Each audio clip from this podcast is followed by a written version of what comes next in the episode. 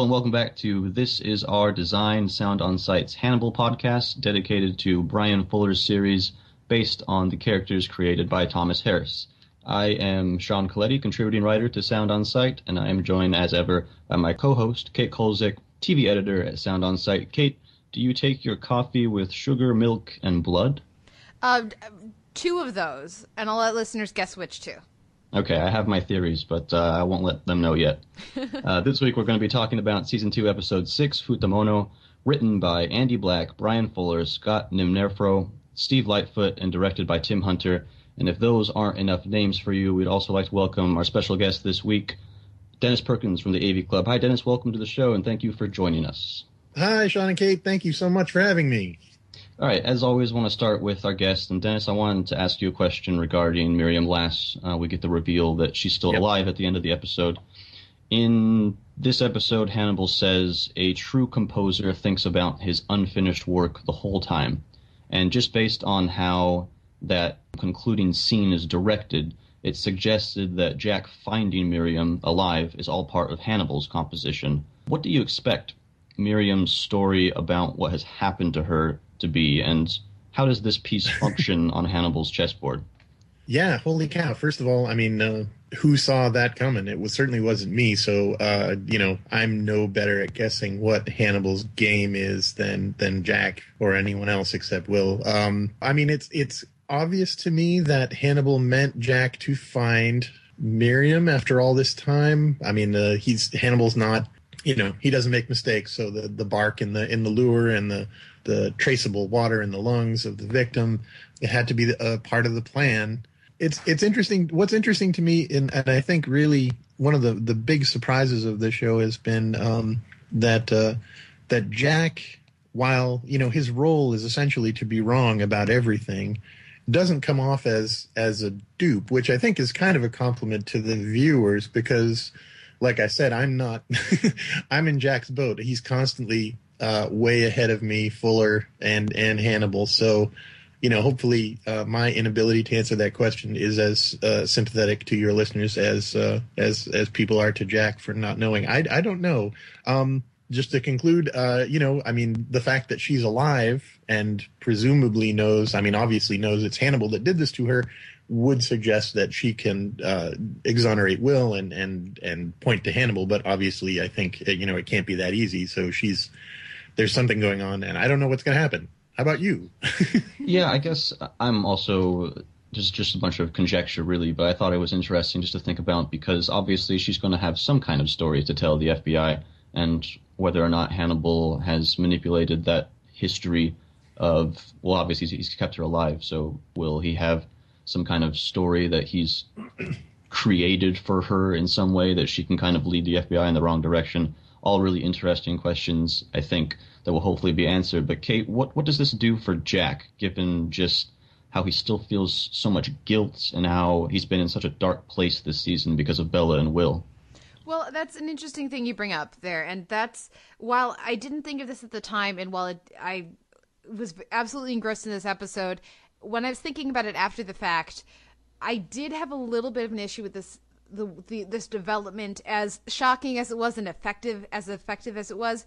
Uh, and that that issue is how does Jack have the time to drive out to the middle of nowhere to to do this? It, didn't we just spend you know, the last couple of episodes you know detailing the drama of his dying wife and how he needs to be by her side. That felt a little uh, convenient that he was had was able to do these different things to, to follow, you know, to go interview Will again and to follow up with this and to drive out into the middle of nowhere by himself was which makes no sense but um it's so so that felt a little inconsistent but i think obviously the return of miriam Lass will be huge for him that's his big uh big failure before will so to have Miriam Lass returned and at the same fell swoop uh, Will exonerated, that's got to be huge f- for Jack. However, there's no way Hannibal allows Miriam to be found if she's going to implicate him.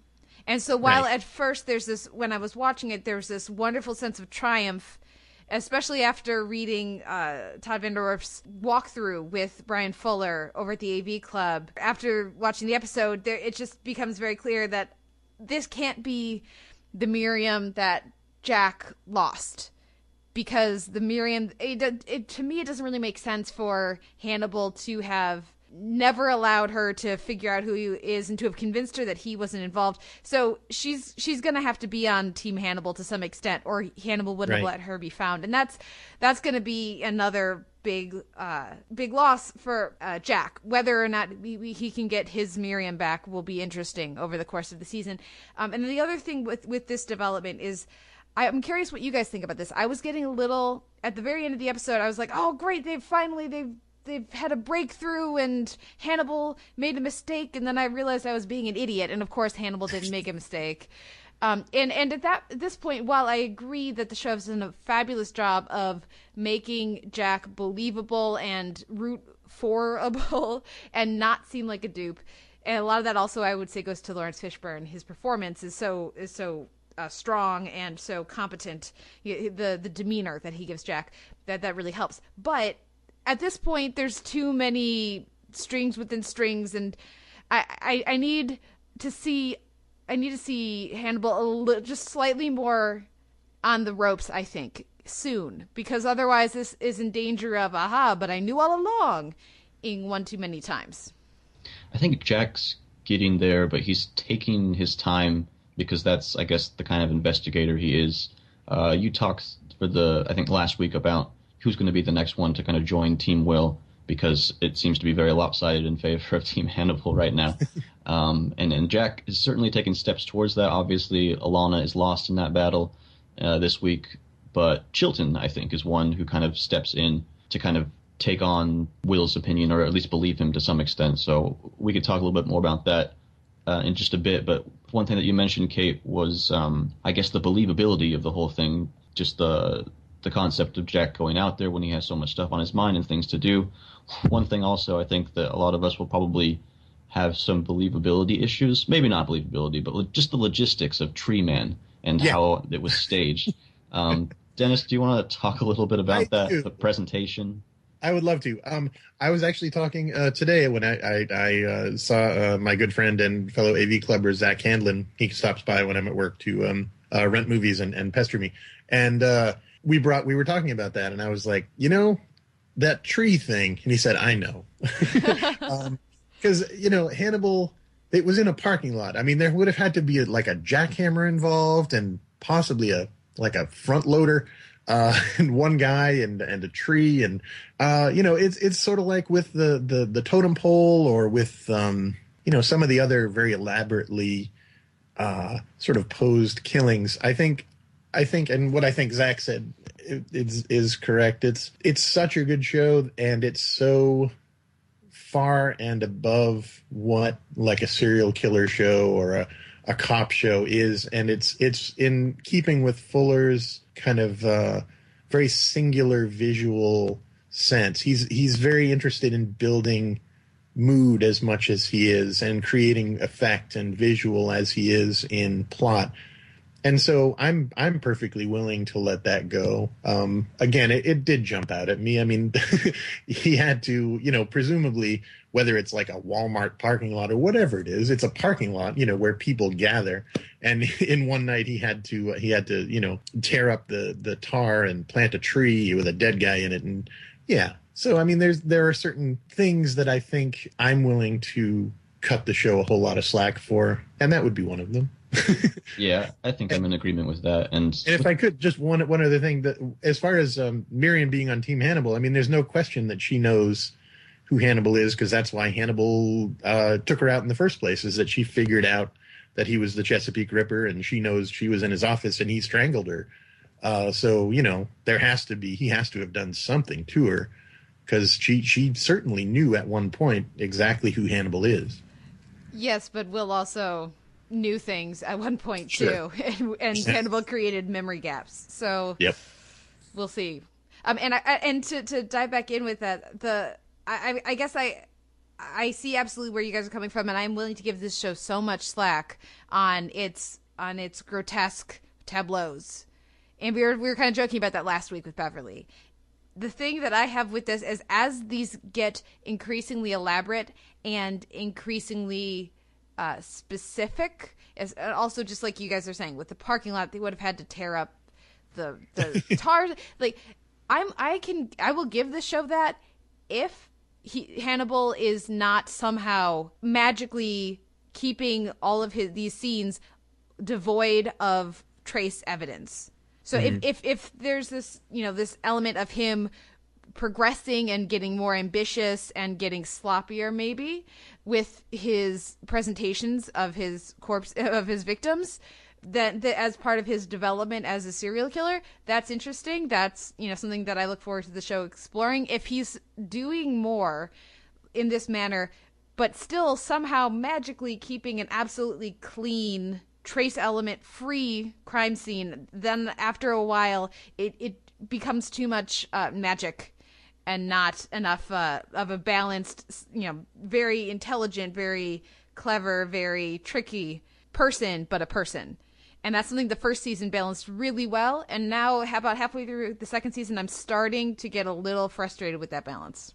It's a good point and those traces should be there. Actually when we saw hannibal in this episode with the, the injuries on his arms i went to go back and watch the first scene from the season premiere just to see if they were there and they weren't so you don't know what that means about the healing process or uh, or how much time we're going to like jump uh, ahead or how many days we're going to gloss over in between episodes. But yeah, you figure that there'd be something there that that shows that he is getting a little too uh, in over his head, or that he's making some mistakes here and there.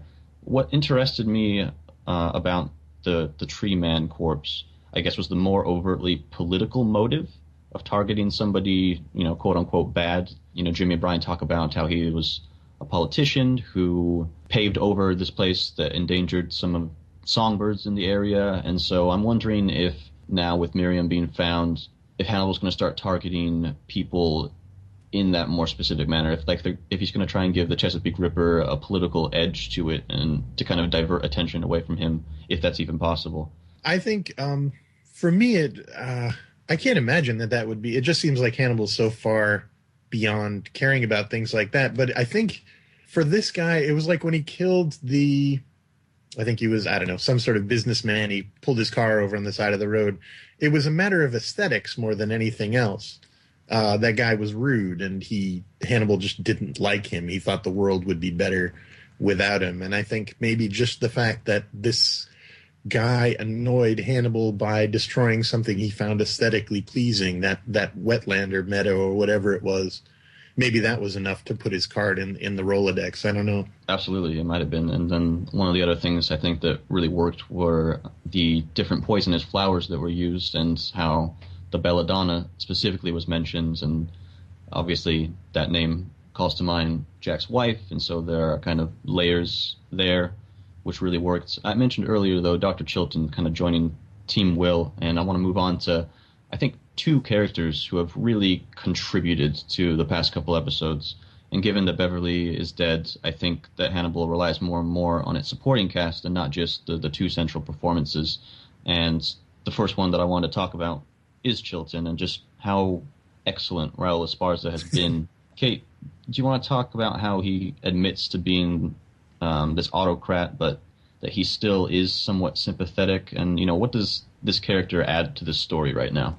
Well, I think the single biggest thing that Chilton adds to this story and has added for the entire series, just they've given him more scenes this season, so he's been able to bring this element even more to season two, is humor. And that's a big thing that I, I know people complain about in season one. It, this is such a, a dark show, it's such a, a, a disturbing show that a little bit of humor makes a big difference in in how much of of the the violence and the horror we can really take as viewers. And so this, I mean, he's hilarious this week, and that that you know that even even just that conversation where he's talking about, I'm just really glad I can't eat meat.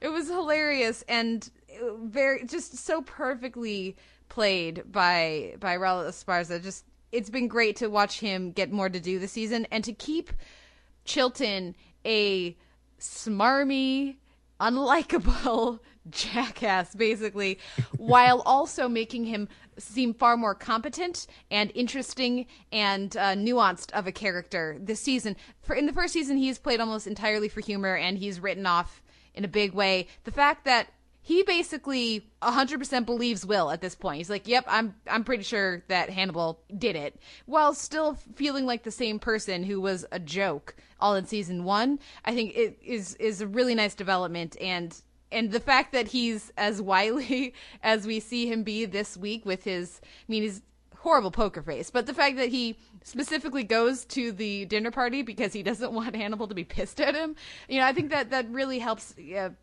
project a longevity for that character that I might not have anticipated in season one. Just his reaction to that claw-like dish, the face that, that Raul Esparza is, is so priceless and fantastic. Um, but you you make the good point that he's not just somebody there for the comic relief anymore. There's there's more to it. There's a little bit more nuance, and certainly compared to the film portrayals of him, there's much more to this Doctor Chilton, I think, than the one that we get in, in Red Dragon or or in Silence of the Lambs. Um, De- Dennis, what has your relationship with this character been? uh, uh, fantastic. I, lo- I love the way the actor has and and Fuller and the writers have uh, turned, and I think it's of a piece with the writing on the show. As much as I liked, I liked Thomas Harris's uh, first two books anyway, and Silence of the Lambs. Um, I really love how they're not beholden to those the characterizations in either, and they're free to develop them in different directions. I find myself uh, cheering for Chilton. Um, you know, when he confronted Hannibal on the on the stairs and accused him of, you know, using directed therapy and and really stood up to him and did not back down. While at, as Kate says at the same time, just being you know a smarmy, uh, you know, prick the whole time. You know, he he doesn't. They don't abandon the character, but they take him in directions you don't that you didn't think of. And uh, you know, as fun as Anthony Heald was in Silence of the Lambs, I think this is a much more um, entertaining and much more interesting, uh, layered kind of character. I love it.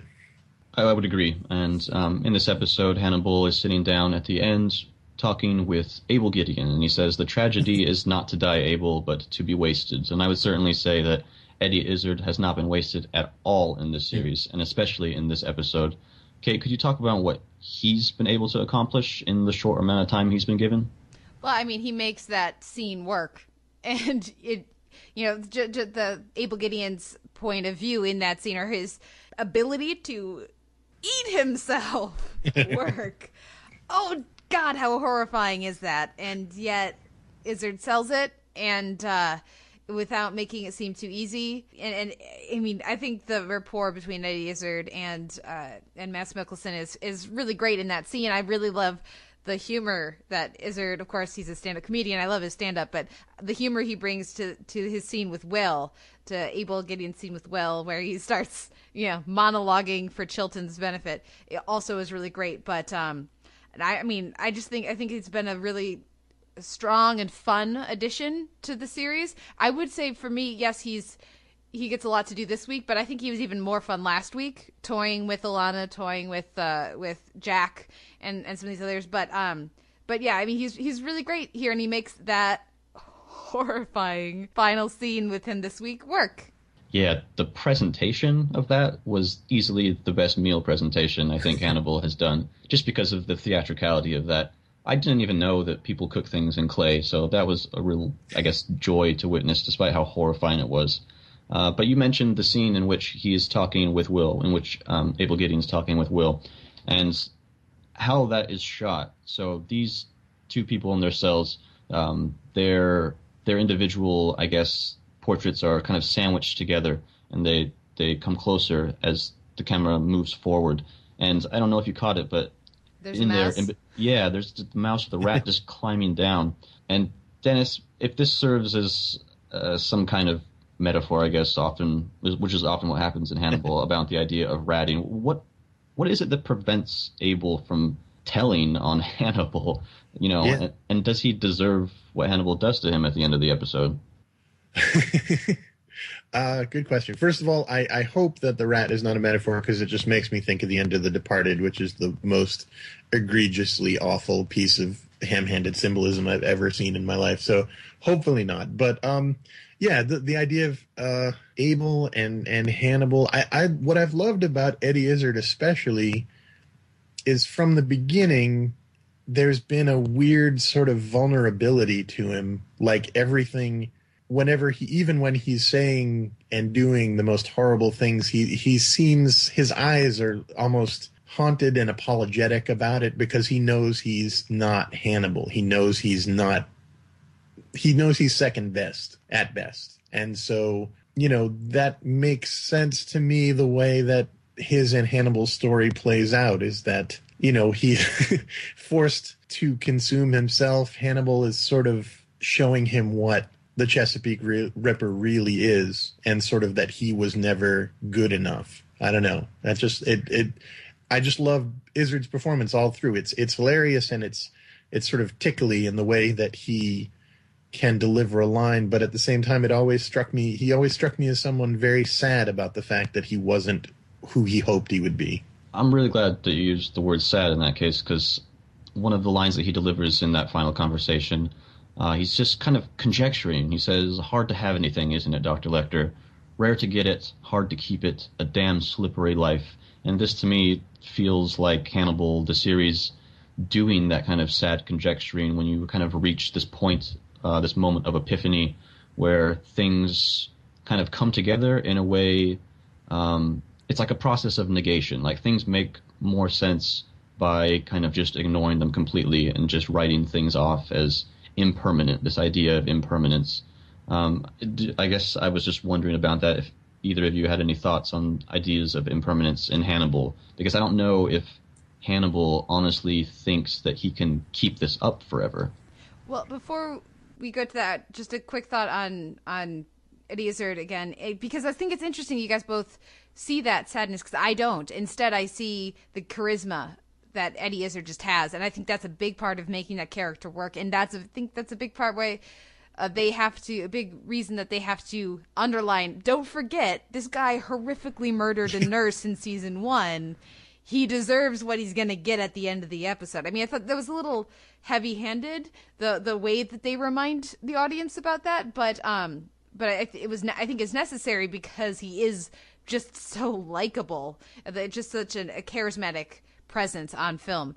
Um, but when we talk about uh, impermanence on the show, I think it goes back to what we've seen in the past couple episodes when we've had this conversation from Hannibal uh, with these other characters about how he's always aware that you know he embraces the notion of death because that gives life meaning the fact that life could go away it gives you know the impermanence of life is what gives it, it its interest and its power and its significance and so i mean i think that's something we see right here definitely um, we should probably move on to what will most likely be the most controversial aspect of the episode for viewers which is the the hannibal alana I don't know what you want to call it, relationship or otherwise. The line used in the episode is, "Who does he have to kill before opening your eyes?" Is what Will says to to Jack, and then we cut immediately to Alana's face, which is fantastic. But um, but Dennis, what, what's Hannibal's goal with Alana here? Because he could easily kill her, but is it mm-hmm. better for him to keep her alive as a sexual partner to make Will more jealous? Yeah, this is me trying to get inside Hannibal's mind. I, it's really interesting. I I guess I'm to say at the outset, I think that Alana has been the character who's been least well served by the show so far, as far as the major characters go. I love Caroline Dhavernas uh, from Bryan Fuller's Fuller's uh, Wonderfalls. I loved her then. I love her now. But um, I don't know her her role on the show has been I don't know more stereotypically. She's been the woman. Uh, you know, she kisses Will. Now she sleeps with Hannibal I don't know what exactly she's going for, except Zach Zack Handlen mentioned something about the idea that maybe it's in reaction to the fact that you know she's turned on Will. She finally believes that Will is guilty, and sort of she's sharing that with Hannibal. As far as where what Hannibal is getting out of this, it's it's difficult. I mean, Kate, do you think that Hannibal's even sexual? Is he capable of like having those kinds of feelings and emotions?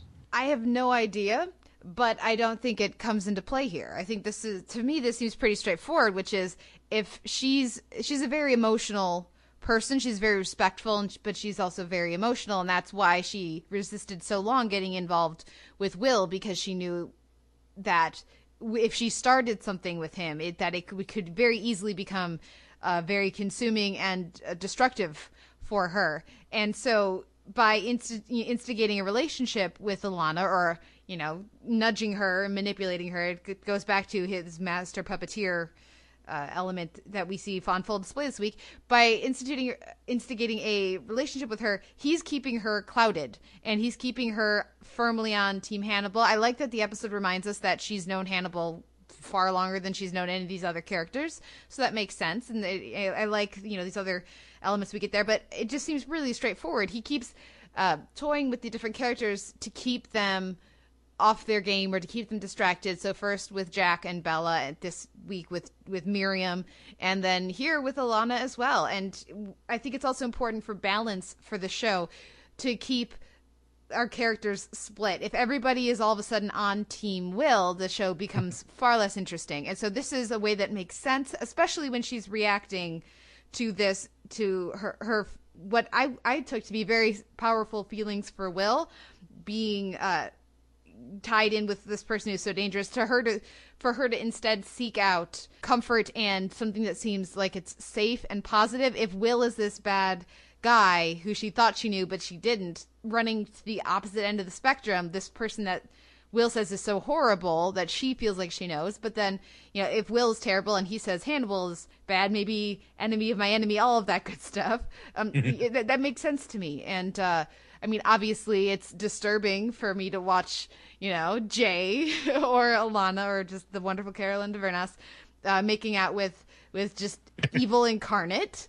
But you know, uh, I think it it sort of makes sense, and I like that they don't. It's always it's always such a been such a sexless show and I've actually appreciated that element to the show. I, I appreciated the restraint with the Will and Alana for, uh, relationship in season one, but I think to to show this element of at least a couple of the characters' lives makes sense, and uh, I absolutely believe it as a manipulation from Hannibal.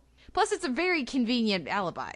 Sure. Yeah. Oh, absolutely. Yeah, and like you said, it, it totally makes sense. I think I was initially very resistant to the idea, especially the way that it was um, portrayed, like in the next week on Hannibal and then last week's episode.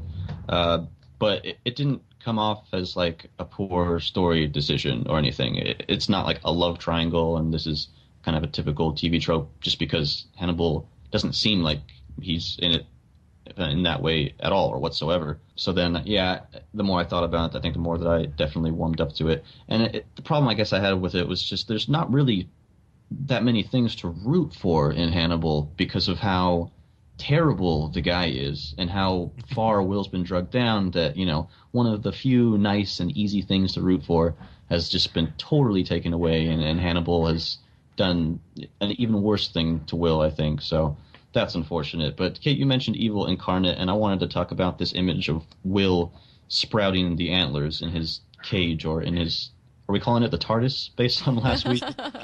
yeah. It felt um, very Shark Cage to me this week, actually. I, did, I, lo- I love that did. imagery in the opening scene, and then later with Hannibal as well. But this the circling camera, I really enjoyed the direction this week. But yeah, sorry, I didn't mean to.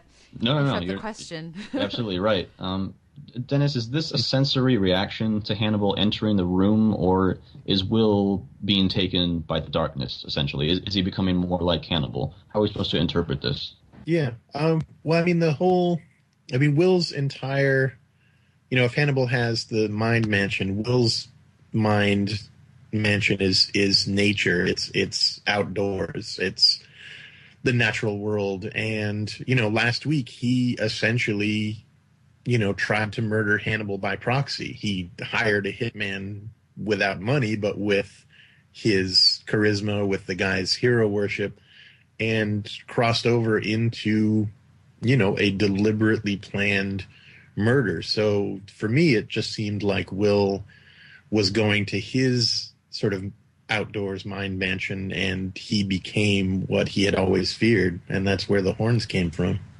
Well, and I like the imagery of it because for me, it's not just specifically horns or antlers. It all it it looked more like uh, that, that element is clearly there, but it also looks somewhat like briars or, mm-hmm. or or in that for me gave me like a Sleeping Beauty thing. Uh, but also it looks not unlike the tree that we see mm-hmm. the victim in this week, and so that the very specific design to not go the straightforward uh, antlers or, or, stag or any of that imagery, but instead to make it more uncontrolled, more uh, more chaotic. And then also, I think was when we in that with that imagery, we have it this week pushing outside of the cage. So it, this is giving him reach outside of and power outside of what he theoretically should have in this in this tiny cage in this prison or in this uh, this hospital, and more than he's had in the previous couple of weeks either. Is that a good thing or a bad thing? Uh, we'll see what happens next week.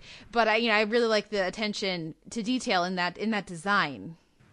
It's a good point, and then also what you what you said, Dennis, about kind of the different mind palaces having kind of different themes as well, and how Will's is is very much based in nature. And we haven't seen it. Yeah, yeah, not in a while. But like the the antlers imagery, I think kind of works both ways because certainly the the dark version of Hannibal that we see, the satyr, has the horns. So you know, it's it's something that I think that is really open to interpretation, which I, I enjoy. And there always seems to be at least one thing um, every week in Hannibal, despite my best efforts to pay attention and, and do smart stuff, even though that doesn't go well all the time. But uh, there's a line in this episode, and I could use some help breaking it down.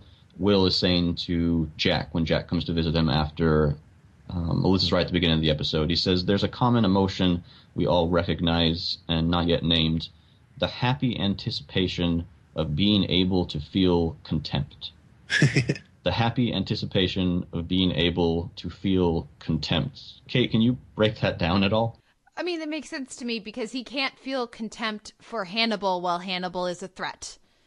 And so he looks forward to a time when he is able to look at Hannibal in a cell and feel contempt towards him because he is no longer theoretically as much of a threat. Right now, he can't feel contempt because he has fear, he has panic, he is uh, he's concerned of what's going to happen next, who Hannibal's next going to kill, and he also has he also has uh, paranoia, and he also has this this very real sense that no one believes him. So there's all this other emotion going on with Will, but he can't at least this is how i read it he cannot yet feel contempt for hannibal because he is not in a position to be able to have that distance that makes sense to me so perfect um, yeah i'm sorry it's like uh, yeah it, it's it's like schadenfreude except uh, you know very specific and very different it's it's almost like a verb tense thing it's like you can't say i told you so but it's it's sort of like saying i will have told you so at some point in the future. When I am able to have told you so, it's going to be awesome. Yeah, that's great. Uh, all right. Um, well, for new listeners to the podcast, we are now instating two recurring segments. The first of which is Kate's Classical Corner. So, Kate, what can you tell us about the music in Futamono? Oh, there's so much. I, I, expected this one to be quite a long segment, so yeah, yeah. Well, I'm not going to even go into the classical music featured in this episode because there's a lot of it. There's Mozart, there's uh, there's Strauss, there's there's a bunch of it.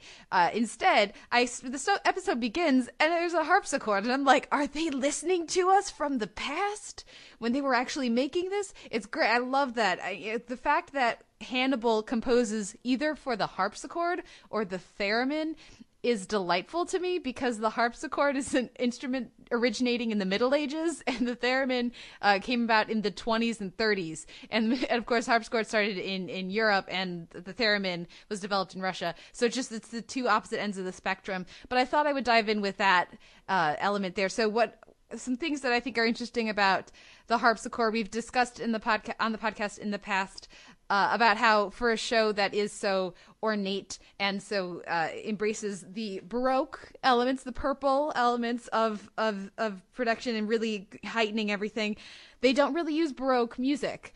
And the harpsichord is a baroque instrument. It it it is a precursor to the piano, but rather than having the strings be hammered as they are with the piano, they are plucked, which means that you cannot uh, you can't really control your dynamics in a significant way. So it's a very restrained instrument. It's a it's a parlor instrument as opposed to a large work instrument. You're not going to have like an orchestra with you, um, and it there's a lot of very interesting counterpoint. I Bach, uh, Johann Sebastian Bach is one of the all-time great masters of music, but specifically counterpoint, and he wrote a lot of harpsichord music. And there's a lot of very chromatic and modern-sounding music that is actually from the Baroque time period, uh, mus- musicological time period. Uh, and, and, so to have that element brought in here was really interesting. The opening piece and the closing piece fit very nicely in the, the rules, as it were, of counterpoint, but the middle piece does not. And it was, uh, I'm sure there's like three other people who watched this and just started twitching when Hannibal was writing his piece in the middle because it's wrong. Uh, and here's why. There, there's these, uh, it, it's in D harmonic minor, D minor, of course, the saddest of all keys. Thank you, Nigel Tufnell.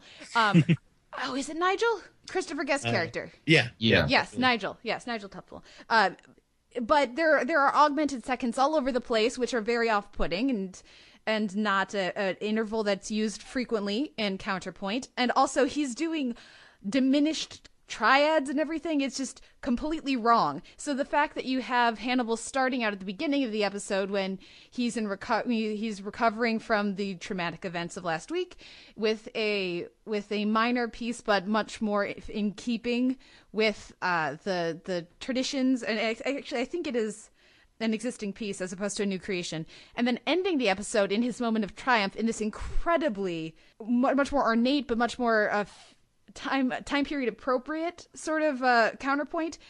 And then in the center, to ha- when when he's uh, in the middle of his plan, we think he's on the ropes. Turns out he's not at all. To have this just wrong counterpoint, I think is such a great move by by the composer Brian Reitzell. Uh, it, it's it doesn't it's disconcerting. He's obviously he knows what he's doing as a uh, musician. He's he's actually writing all the music out and everything, and there it it almost fits with some of the counterpoint rules, but to have just that unsettling tonality within that's not technically incorrect in theory, but actually it doesn't really work. It's just a, a great bit of uh, fun for us music nerds or musicians out there. Sorry, I'm going like way too deep dive on this, but I, I loved it. Uh, also, the the to to the fact that you know the, the harpsichord is an instrument that needs to be played with extreme precision if you're going to get the most the most out of it because it is so refined because you can't do dynamics you have to play with your your timing you have to play with the length and the sustain of everything that you're doing and I, I love that that when compared to the theremin which Alana says is the other instrument that he composes for, because that's another instrument that requires absolute precision to be able to create a sound. Um, so th- that's another element there. And then the other thing I'll mention is I love that the harpsichord music that we get at the start of the party, dinner party, is minimalist, which means it's it's there's it's rep- repetitious but with slight changes over time. We only get a few moments of it, seconds of it, so we don't get a chance to really hear it expand. But it's such a fun choice, and that's minimalism is a modern comparative uh, time uh, mu- musical time period so like or, or or movement so to have all this contrast over the course of the episode from correct sounding period appropriate baroque harpsichord at the beginning and at the end with this just and again I, I cannot stress enough as a as a musician how wrong and different the uh the composition in the center is but then to be to contrast that with the um, the minimalism on a harpsichord later on. It was just delightful. So I absolutely loved just kind of geeking out over the music on this. And I may have stayed up for a solid hour after it was done transcribing Hannibal's thing in the middle there and just like trying to figure out exactly what was bothering me about it. But just the detail that goes into the the music on the show is is delightful. We have romantic and and classical music featured uh, throughout the rest of the episode, but these touches of harpsichord, oof, it's good stuff. I am literally amazed right now. Me too. Dennis, just just on the off chance, do you do you have any uh, interest or background in music at all? Oh dear God, no. Okay. Um, I just want to say thank you to Kate, man. I mean, the, there are so many. Uh, when people talk about how you know uh, critics should pay more attention to the visuals and the, and of a of a something they're reviewing but you know you've introduced an entire other element of the show and the, the levels of care and planning and and uh, beauty that go into creating something ho- so horrible. It's just a, a, whole other a whole other avenue to to explore. It's just really fascinating. So thank you.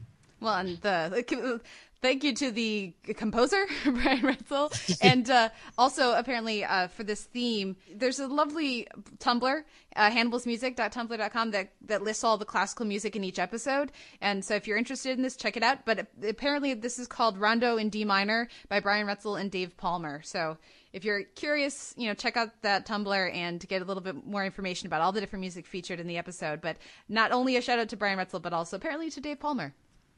And that'll carry us to our second segment, The Devil in the Details. So, little details, visual, otherwise, not necessarily uh, music, obviously, but anything else that we want to bring up. And um, I just wanted to start by talking about the, the Japanese theme that is serving as the theme for the whole season, but I found very uh, noteworthy in this episode, in this episode specifically. The, the title of the episode, Futamono, which is part of the Kaiseki uh, dinner course, uh, literally means I don't know if it's literally means, but uh, the Wikipedia tells me that it is a lidded dish, as in uh, a lid covers it, and it's typically soup. And I, the image that we end on, of course, is kind of Jack opening the lid first on the container that has water at the bottom, and then um, the second one contains Miriam. So I thought that was an interesting parallel. Obviously, we get a the camera lingers just a little bit on the samurai armor that's in Hannibal's house um, chopsticks isn't obviously a Japanese um, composition, but chopsticks are also a Japanese eating utensil. So I don't know if that was intentional or not, but I found that entertaining. And then when Brian and Jimmy are going through the the evidence and they talk about the beef that's used in the food that Hannibal serves, it's wagyu beef, and wagyu is literally Japanese cow. So the attention to detail there was it just blew my mind. Uh, Dennis, were there any details that stood out to you in Futamono?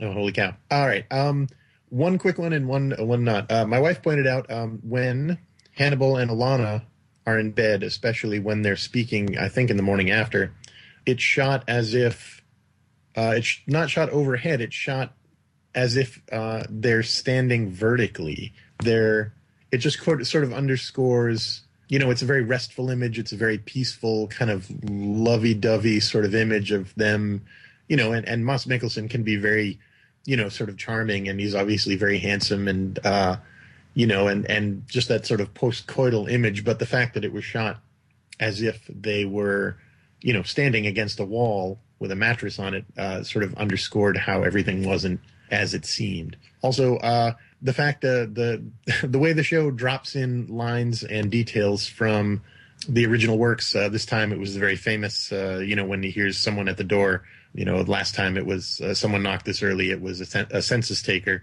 You know, we all know what we were thinking. But I really, I uh, one, I, I, I appreciate how Fuller has sort of taken that source material and made it his own as I say, I think this is a far superior work to to the to the books, or even even I'm coming to think it's better uh, than than the best of the movies of this, and it's the way that it's transformation. You know, it's like this is his design. He's he's throwing these little, and when it's something so egregious like that, it's like he's throwing out these little uh, sops to the fans, but it's it's almost to the point where where the show doesn't need them. I don't know. That's what I got. Excellent. Kate, uh, what details stood out to you? Well, I took notes this time, so I have too many of them.